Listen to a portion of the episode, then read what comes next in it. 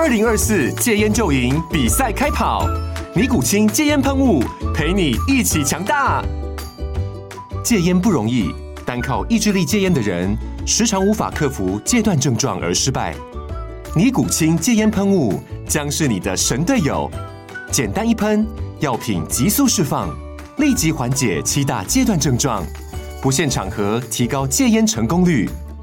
除了尼古清神队友，你还可以寻求专业医疗人员协助，一起迈向戒烟成功之路。尼古清戒烟喷雾，用科学方法戒烟，请咨询全台各大药局及戒烟门诊。本广告由尼古清戒烟喷雾、卫部药书字第零二七八三五号提供。嘉安嘉护股份有限公司，台北市中山区民生东路三段二号十楼，北市卫药广字第一一三零三零一九零号。尼古清戒烟喷雾，相伴每个新开始。Hello，大家好，欢迎收听实话实说，我是时代力量立法委员王婉玉。今天我们来跟大家聊聊这个幼儿运动或是体育班的部分。那今天邀请的来宾是曾毅，曾毅跟大家打个招呼吧。Hello，大家好，我是曾毅，我是婉玉办公室的特别助理。好，我们今天主要来谈这个议题，其实就是呃内心觉得很沉重。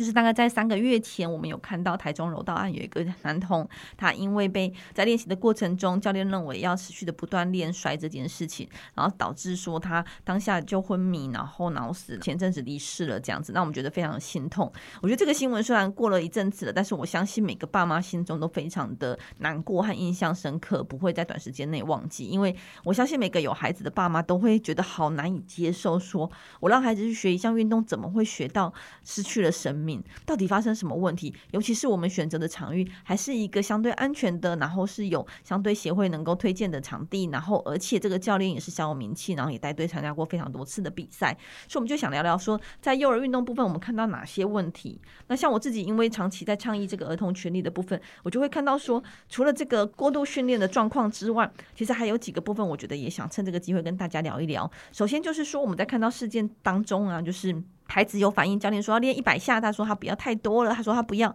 教练说练五十下，孩子还是说他不要，不要，不要，然后甚至有骂教练是笨蛋。那教练当然，我相信有一些些情绪，就觉得小孩怎么会骂我，也是为他好。所以总之呢，教练就还是要求他要摔五十下，然后同时请学长来一起来练摔这样子。那我们看到的部分是，呃，当孩子一直表达说他不要的时候，又或者是他觉得非常的没有办法接受的时候，到底是为什么？是因为他真的懒惰吗？或是他害怕训练吗？还是他其实那天的身体状况本来就有一些些不适，或是当下他。其实已经没有办法负荷了。其实我觉得都必须要听见孩子的声音，因为我们其实一直在倡议的就是把孩子当成一个对等的大人。如果一个孩子没有受过不当的对待的情况下，其实他是没有必要说谎的。那同样就是一样，大人的情况也是。如果大人他说他今天好累，身体不舒服，想要先休息一下，我们恐怕就不会用逼迫的方式说不行，你今天一定要把这个练完，你这个东西是假的，我才不听等等的这样的情况。所以像这个好小男童，他练到有点作呕的情况，然后教练说啊，就是因为他吃太多，他不是不舒服。舅舅有上前去关心，教练也是这样回复。然后甚至小男孩已经倒在地上的时候，舅舅去关心，教练说啊，他是装的啦。就是我们其实这个部分就凸显出一个部分是哦，很多的大人他其实打从内心就没有觉得我要相信孩子，我要看待小孩子的反应，我认同孩子的表意权。孩子说出来的部分可能真的有他的需求，但是我们很容易就忽视或是不以为然的认为说他都是演的，他都是用装的。所以我觉得除了在谈到这个幼儿体育的这样子的各种乱象之外，我今天也想要趁这集跟大家说说这个部分，跟大家简单的分享一下。说，呃，孩子们其实他如果没有受到不当对待，他其实没有必要要说谎，所以他很多时候他反映出来就是他真正内心的感受，或是他自己身体上的状况。那家长们其实更应该要去聆听或观察，说，哎，是不是真的有一些状况呢？我们要小心来对待，然后我们要认真来做处理，才是一个比较好的方式。那同时呢，现在也现场想请曾毅先聊聊看，说他看到的儿童运动界到底有哪些问题，是不是跟大家分享一下？嗯，其实刚刚的所谓的儿童表意权，我觉得他在体育界里面是相对更被压抑的更严重的，因为就是教练在体育界里面，就是孩子碰到教练，教练他是完全是对的，你不可以质疑教练的任何决定，教练叫你练几下就是几下，跑多久就是多久，就是这是台湾传统以来就是体育文化里面的一个问题，就是他在里面就等于只是一个被当成训练的机器而已，他没有办法有自己的想法，没有办法有自己的思维。然后苦练才是对的，所以这个部分也是就是台湾体育里面文化上面的一些相对畸形的部分啊，我觉得。其实我们在谈到这个部分，就会提到说，其实台湾真的离开威权时代其实没有太久，所以看到我们在台湾的教育过往，其实都老师也是一个相对一个比较威权的象征。然后以前我们小时候，其实老师讲话，我们也是不能顶嘴，或是不能发表自己的意见。那当然，我觉得这几年持续在推动这个教育的改革，或是在推动教育的现场的情况，其实慢慢的可以知道说，小孩的表意权和讨论其实非常重要的。所以其实，在很多教育的环境已经有所改变了。但是这部分在儿童体育界的部分，其实相对的是比较缓慢的部分，所以才会说，在体育的界的现象。其实，包括我们自己办公室也常常收到澄清，就是在这些体育班或校队，其实常常都有这个过度训练，又或者是教练来斥责孩子的时候，甚至摔东西、砸东西，而导致小孩有受伤的情况的部分，都是层出不穷的。那我们很希望是能够来改变，来谈谈这个部分。那我自己看待是，过去啊，其实像孩子们能够来运动，我们都会觉得说，呃，很好，是应该让身体健康的部分。我觉得这部分有所调整，因为我自己看待这个部分，就是我因为我三个孩子嘛，那我现在也在上班的情况下，所以很。很多双薪家庭，像在我们那个年代，孩子可能都送到安亲班去，所以就整个下午或是一个比较长时间，都是关在室内，然后来做一些抄写呀，然后练习纸上问卷啊等等这些考卷的部分。所以其实孩子都关在室内的空间的时间非常的高。但是我觉得随着大家慢慢理解到孩子的需求，他们在这个阶段，在年纪特别小的阶段的话，尤其是低年级，他很多需要的是活动的空间，而不是过度重复的练习和抄写。所以我觉得在这几年看看看到说，其实在呃儿童运动的部分有非常多的发展。那孩子们可能下课后不见得会去安亲班，而是送到这些单项的体育项目，像是呃现在也很盛行的是足球啊、纸牌人的部分，我觉得都是蛮好的，至少让孩子能够到户外来做一个运动或一个调整，然后让他们能够有练习运动，然后让自己身体更为健康的部分，其实都是一个很好的转变。但是呢，我们也认为说，在这样子运动项目当中，还是有很多必须要来改善的部分。那曾英要不要先说说看，你觉得有哪些部分必须要来先做一个调整？就是像比如说刚刚说的儿童训练班好了，最直接就是你在挑选家长在挑选这些儿童训练班的时候，他其实很难有一个标准或者是公开透明的平台可以去调。比如说我今天想要帮孩子找纸牌人训练班好了，我可能的方式是朋友介绍。或者是网络上随便找一个，但我不确定这个教练到底是谁，他过去的经历如何，或者是他有没有教练证，这也是不一定所有教练都会公开的。所以这个部分就是我觉得家长会更为有感。像婉諭在帮小孩子找这些训练班的时候，就是你们在挑选这些上面的时候，你们的挑选的基准或者是挑选的条件是什么？我觉得像我自己，就是因为长期有关心儿童的部分，所以知道说有体育圈里面很容易会有教练过度训练的情况。所以像当我在帮孩子选择运动项目的时候，会特别去重视的就是教练能不能好好看到孩子的需求。那像比如说他们之前上过游泳课啊，上过直排轮啊，上过体操啊等等部分，其实这些教练不是没有要求，而是他们的要求是能够适合的。比如他们还是仍然会用一些有趣的方式来邀请孩子，或是要求孩子要溜几圈，要游多远，但是不会在孩子一直说他不要的时候，教练用强压的方式，或是用高压的。方式来斥责，这部分是我一直在挑选孩子的课程中很重视的一个部分，因为我们知道说，台湾其实长期以来呀、啊，有很多家长会认为说，啊，练习就是要一直不停、一直不停的练，然后用重复式的苦练的方式，就有办法让你的技巧变得更好。但是呢，我觉得，呃，因为孩子其实都还在发育的阶段，所以有时候我觉得适当的要求是必要的，但是这个要求必须是要在不影响他的身体健康，然后以及在他的四肢发展等等的部分，甚至心理发展的部分，才有办法再持续的往前。因为我们认为在幼儿阶段的运动，其实是要发展他的兴趣，发展他的，让他能够身体健康，而不是为了让他受伤而练，或是一定要达到什么样的目标而练习的。因为长期来看，我们会看到有很多人其实可能在国中或高中校队的阶段练一练就受伤，而导致说他可能没有办法再从事这项他喜欢的运动。所以我觉得在运动伤害的部分也非常的重要。那我们也想说，呃，曾毅是不是能够说说看，在国外怎么做训练的？因为我们看到说台湾呃很多时候还是用这个苦练，然后要求的部分，然后甚至做的不好就会有相对应的。处罚罚半蹲的啊，然后罚跑操场的啊，然后罚剃平头的啊，等等都有。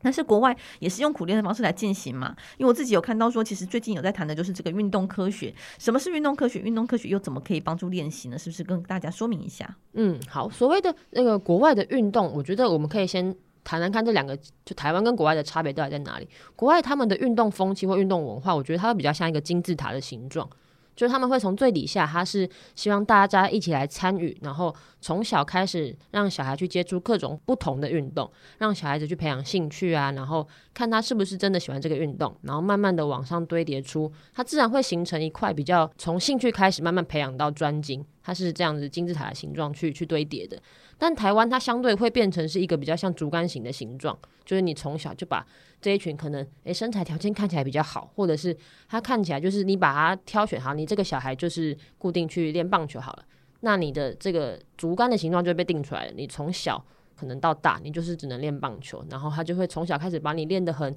很机械机械式的这些这些条件，就帮你固定的很，比如说训练的方式都一样，然后慢慢慢往上去成长，就是期待你可以得到金牌，期待你可以练得很好的这个加注在你身上。所以这两个相对比较之下，我觉得台湾的运动文化是相对比较不健康的。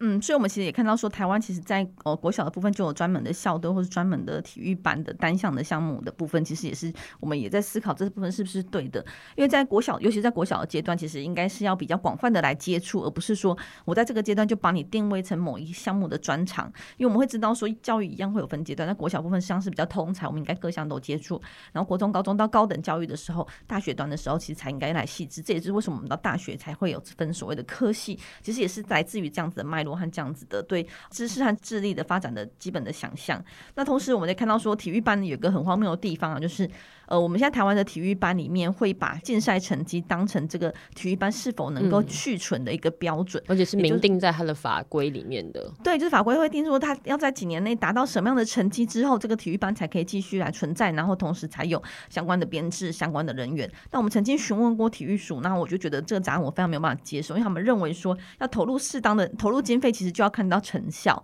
那我就会反问说，哎，奇怪嘞。整个国民教育阶段，从国小、国中到高中都是国民教育阶段，所有的钱和这些教育费用也都是国家投入的。那为什么在一般的科目上，我们都不会要求孩子说，诶，每个小孩联考都要考几分，只考都要考几级分以上？其实都不会这样要求，因为这也是投入资源、啊。那为什么只有在唯独在体育班时候会有这样要求？而且真的是只有体育班，就是舞蹈班呐、音乐班呐、其实是没有这样的要求的。所以我觉得这部分其实蛮荒谬的。那我自己看待这部分，我觉得跟大家过去长期会认为说，呃，这些体育班的孩孩子比较没有。办法自制，然后他没有办法念好书，他需要很多的要求，因为他就是一个比较不长进的孩子，所以才会去念体育班的。这样子根深蒂固的污名化，其实是有一些相关联的。那包括说我们在跟体育署询问的时候，说，诶，为什么他这个部分学科成绩却不不特别要求，或是不特别协助？他就说啊，因为会念体育班的都是念书念不好的孩子。我觉得有时候我觉得很心痛，就是从我们的政府官员，然后政府的这些编列教育政策的人，都是这样子的想想象的时候，其实我们体育的发展就很难往前推进。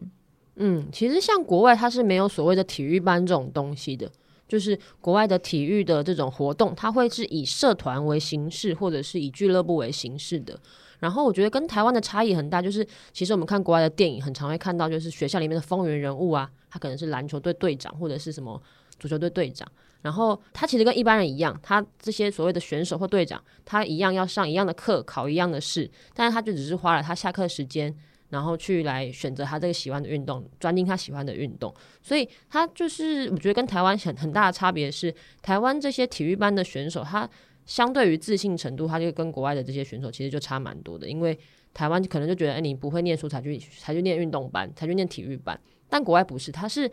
你你去选择这项运动，是你要花你额外的心力，所以你会其实比一般人辛苦的。你在你的课业兼顾之外，你再去钻进你的运动。所以跟台湾其实有蛮大落差啦。嗯，我们会觉得说，在幼儿阶段的教育想象，或是运动训练的部分，也属于教育的一部分。它应该是要让孩子有这样子的热情，然后有这样子的兴趣，而不是在这个时候就用过度的练习，然后甚至影响到身体健康，失去他们的兴趣的情况。那因为我们也看到有很多选手，他们可能在国中、高中或大学阶段，因为过度的训练而导致运动伤害，而没有办法继续从事这项运动的时候，他们可能会对未来不知道何去何从，而且身体的影响其实是一辈子的。那我们也曾经看到说，我们的网球国手鲁彦勋也表示。说他对这样子的体育的训练项目其实是有疑虑的。嗯，其实像那个时候，因为我之前有参与过体育改革，然后那个时候有访问到卢彦勋，就是因为他也是体育班出身的选手嘛。然后他虽然就是他是体育班出身的选手，然后他是很幸运的，就是我们可以说他存活到现在，然后而且成绩很好，让大家看到。但是那时候我们就问他，那如果现在你回头来看这些过去的种种，那你会想要让你的小孩跟你走一样的路吗？他那个时候其实就迟疑了，他就是说。嗯，我觉得运动这东西当然很好，我会让我想要让我的小孩去接触运动，但我不会想要让他跟我走一样的路，让他去练体育班。他觉得就是以台湾现在的体制好了，他觉得在台湾走体育这条路是辛苦的，尤其在体育班现在相对还没有这么就是健康的风气的情况下。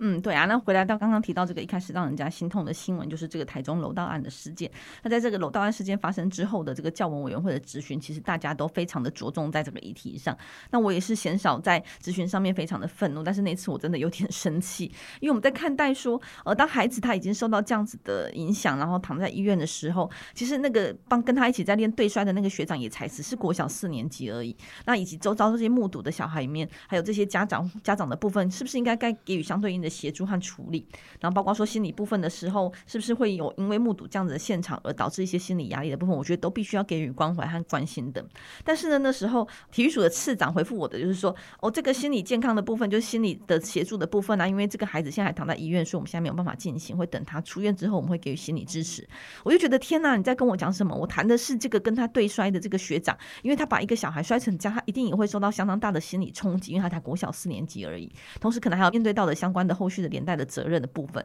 以及这个小孩的家长，又或者是同时练习的这些小孩，其实都必须是关注心理健康。但是我们的官员却只想到的是，哦，发生之后再做，而且他完全脑袋中没有这个意识，是这样心理的部分的心理健康要能够持续来做协助。尤其是我们看到说未成年孩子里面的自杀率或心理健康的部分，其实是越来越严重、越来越不健康的情况。我们连官员都没有这样的意识，我觉得非常的愤怒，而且非常没有办法理解说，为什么你只会想到说，哦，等他康复之后我再来协助，那周遭这些人都不用管他嘛？然后那个学长的心理。健康也都不用管他吗？到底有没有顾虑到小孩到底需要是什么，以及说这件事情对小孩的影响，你们有没有基本的认知？所以那次咨询就是鲜少的，让我觉得非常的生气。嗯，其实像那次婉諭质询的时候，还有提到另外两个部分是，就是因为这次事件，所以我们会去检视说这些教练他到底没有教练证可不可以授课？然后像这次的事件是没有教练证的嘛？所以那个时候其实蛮多委员都有在问体育署这个问题。但体育署那时候的回复就是很推脱，他就是说，呃，这个是地方政府的权责啊，等等之类的。嗯，以现在的法规上，我们也觉得有需要再往前推进的，就是现在呃没有教练证是可以授课的，但是如果要带队比赛是必须要有教练证的。那这次发生台中柔道案的事件的这位教练呢、他不只是教课，他其实已经长期的带了多次的校队去参加比赛呢，而且甚至是参加全国性的比赛，然后也都可以看到他其实都有登录在这个带队教练的里面。那我们就问说，哎，那如果都已经是全国性的比赛了，然后他都带队，然后他没有教练证，法规上也明定要有教练证才可以带队，为什么？都不知道，那他就说哦，对，这部分我们都是相信地方政府，那我们相信这些报名的家长、报名的校队里面，他们应该都知道这个规范，所以我们并没有做查验。那我就觉得这非常的荒谬，就是一个教练长期违法，他没有教练，一个老师他不能说教练，他根本没有教练证的情况下，长期违法来带队，而且是参加全国性的体育项目的比赛，然后我们全部都没有把关机制，然后让这样的事情持续的存在。那显见这里面其实是有行政怠惰的，而不能说呃我相信人民不会说谎，所以我就完全没有查核机制，所以这部。分我们也会持续的要求，应该要来做改善，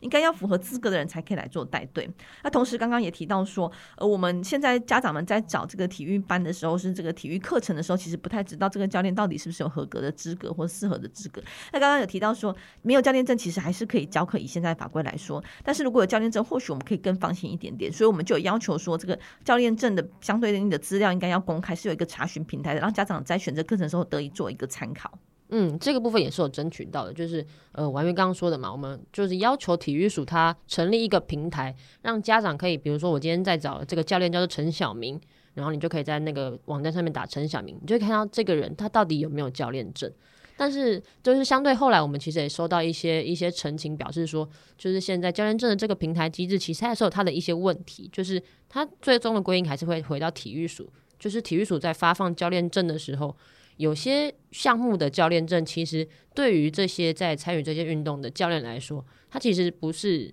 一个想要让他们考的教练证。我还不如去考国外的，比较专业。那但是国外的教练证没有办法直接登录在我们的系统上，对对对，所以我知道说这个系统的上限其实不是最终，也不是我们说该做的事情而已。其实还有很多事情都需要做，比如说教练的系统该教练证的取得以及教练证的核发资格是不是很有意义，这部分我们持续都知道。但是我们认为说，呃，至少就是要持续的往前推进，让有教练证的教练能够被了解到，或是能够被理解到底有哪些人有教练证，这是一个基本应该要做的部分。所以并不会因为系统上线之后我们就停下了脚步。我们知道说在体育圈里面，尤其是幼儿体育界里面，其实有非常多待处理的事项，我们后续会持续来做。像是刚刚提到说，这个教练证的机制怎么样拿到到这个教练证的部分就非常的有疑虑。那同时，其实我们还有看到的是，在国外的部分呢，他们其实要开这个幼儿体育课程的时候，其实他这个教练的证的取得，或是他要取得这样的上课的资格的时候，不单单就是一般的项目，还有一些对幼儿的基本了解，像我们刚刚提到前面提到的这个幼儿表意权，以及幼儿的这些基本的能力的的部分，孩子发展到哪个阶段应该要有什么样的能力，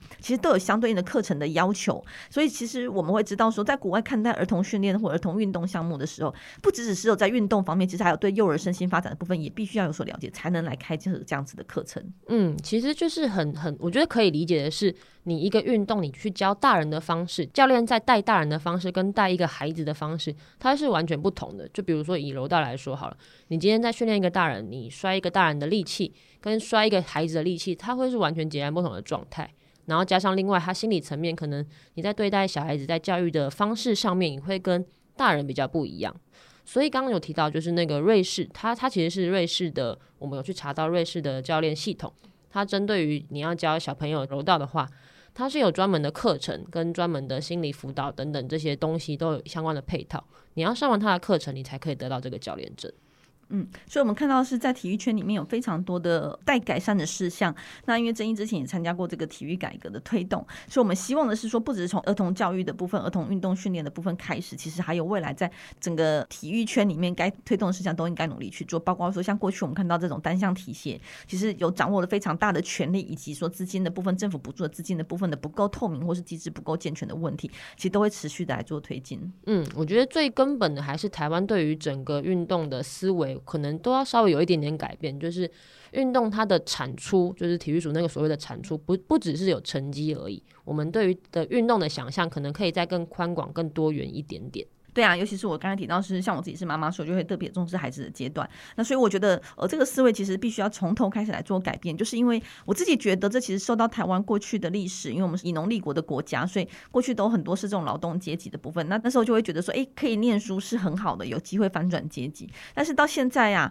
我觉得时代已经不同了，所以行行出状元的情况下，而且这个社会讲求分工，然后讲究合作的情况下，并不是只有不会念书的孩子才该去念体育班。如果你对体育有兴趣，你有这方面的专长。其实是很好的，应该来持续往这边来发展。所以我觉得真的应该要从思维上来做一个改变，不能说诶，因为他会去念到体育班，就是因为他需要欠教养这样，欠教训这样，所以才会有特别多高压的手段，或是非常多的不合理的要求。我觉得得从方向上来做一个改变，就是学体育的孩子也跟学音乐的孩子一样，学其他才艺类别的孩子是一样，他可能是有这部分的兴趣，有这部分的专长。我们如何来协助他在这个领域上发光发热，而不是说从小就用过度的训练方式，让他们逼着他他们可能。只能走这条路，因为他们除了体育之外，他们可能什么都没有了。那应该还是要让这些孩子在基本教育的阶段，应该要能够什么，跟其他的孩子一样，就是有多元的发展，然后能够有不同的领域的涉略，然后是一个广泛的兴趣，而不是在从小就定型说，哎，你未来只能打篮球，你未来只能打棒球，而且你也只有这一样是专长而已。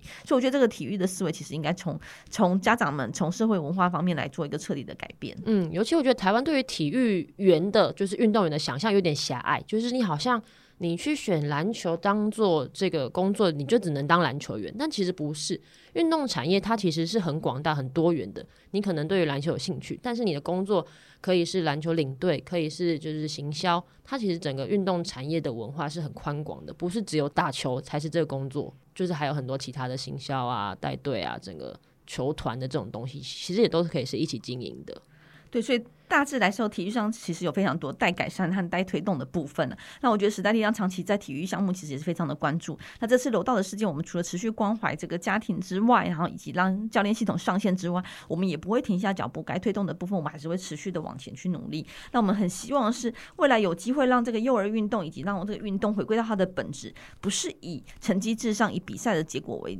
目的的情况下来做一个练习，而是让运动能够回归到最初的美好，让大家是有一个身体健康，然后心理放松的状态。所以这件事情我觉得非常的重要。那我也觉得在幼儿阶段特别需要来做一个重视。好哦，那今天的节目就到这边，谢谢大家，也希望下次再次收听，拜拜，拜拜。